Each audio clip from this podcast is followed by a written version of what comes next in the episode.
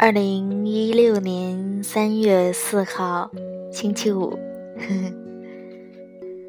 嗯，就从龙应台的这本《目送》开始录起吧。嗯，我想过很多遍，不知道该从哪个地方开始录，是从你看到的地方开始录呢，还是我看到的地方开始录呢？嗯，最后我决定呢。把这本书最精华的部分不要丢掉，所以最后我决定从头开始录，因为那段话实在是不想割舍。你知道哪句话的对吧？嗯，所以呢，最后的结果应该就是完整的一本书，这样最好了。好的，那接下来呢，就开始进入主题。这本来自龙应台的《目送》第一篇。有些路啊，只能一个人走。我慢慢的、慢慢的了解到，所谓父女母子一场。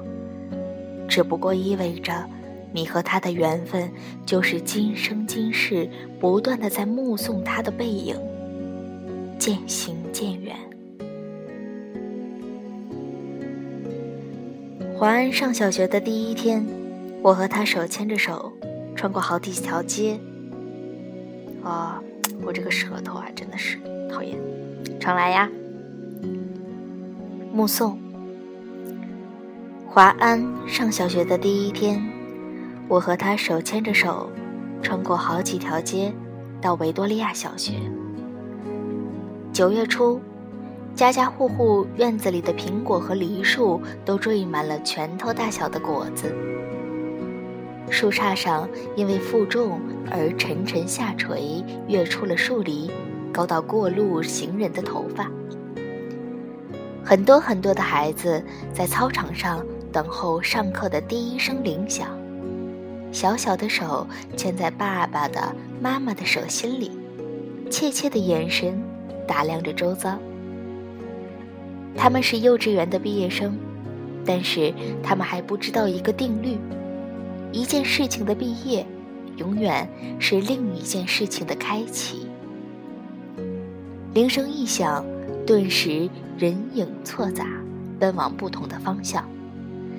但是在那么多穿梭纷乱的人群里，我无比清楚地看着自己孩子的背影，就好像在一百个婴儿同时哭声大作时，你仍然能够清楚地听出自己那一个的位置。华安背着一个五颜六色的书包往里走，但是他不断地回头。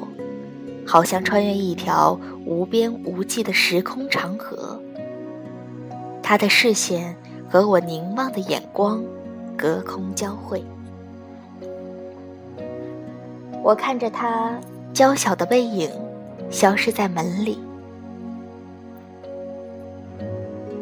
十六岁，他到美国做交换生第一年。我送他到机场，告别时照例拥抱。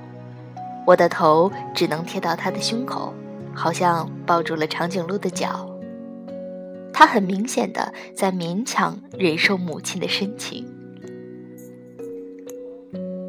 他在长长的行列里等候护照检验，我就站在外面，用眼睛跟着他的背影一寸一寸往前挪。终于轮到他，在海关窗口停留片刻。然后拿回护照，闪入一扇门，疏忽不接。我一直在，我一直在等候，等候他消失前的回头一瞥。但是他没有，一次都没有。现在他二十一岁，上的大学正好是我教课的大学。但即使是同路，他也不愿搭我的车；即使同车，他戴上耳机，只有一个人能听的音乐，是一扇紧闭的门。有时他在对街等候公车，我从高楼的窗口往下看，一个高高瘦瘦的青年，眼睛望向灰色的海。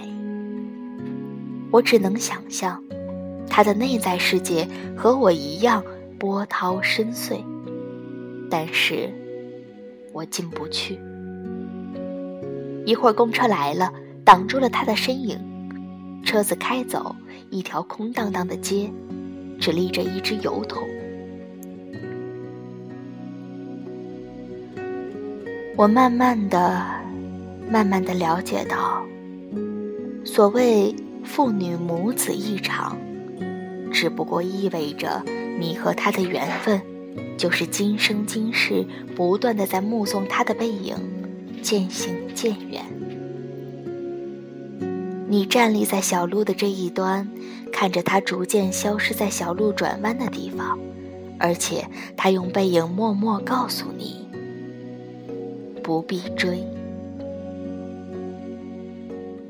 我慢慢的、慢慢的意识到，我的落寞，仿佛和另一个背影有关。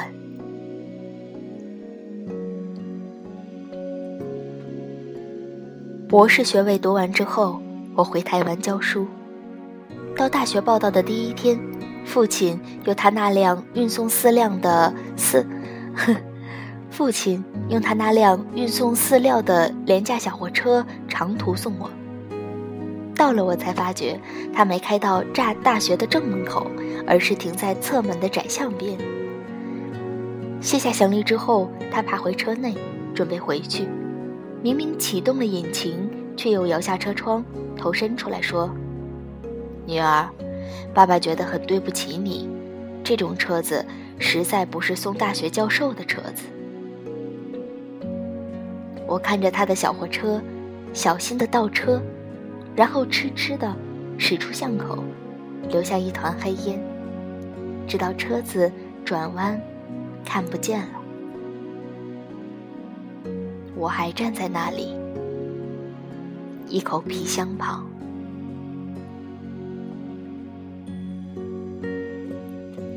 每个礼拜到医院去看他，是十几年后的时光了。推着他的轮椅散步，他的头低垂到胸口。有一次，发现排泄物淋满了他的裤腿，我蹲下来用自己的手帕帮他擦拭，裙子上也沾上了粪便。但是我必须就这样赶回台北上班。护士接过他的轮椅，我拎起皮包，看着轮椅的背影。在自动玻璃门前稍停，然后没入门。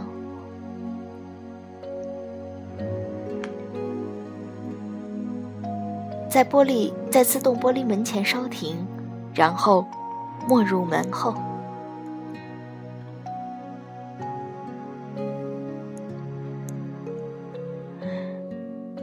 我总是在暮色沉沉中奔向机长。火葬场的炉门前，棺木是一只巨大而沉重的抽屉，缓缓向前滑行。没有想到可以站得那么近，距离炉门也不过五米。雨丝被风吹斜，飘进长廊内。我略看雨丝，我。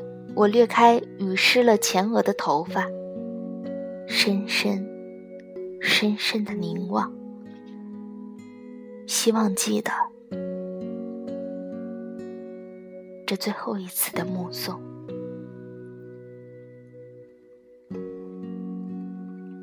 我慢慢的、慢慢的了解到，所谓父女母子一场。只不过意味着，你和他的缘分，就是今生今世，不断的在目送他的背影渐行渐远。你站立在小路的这一端，看着他逐渐消失在小路转弯的地方，而且，他用背影默默告诉你：不必追。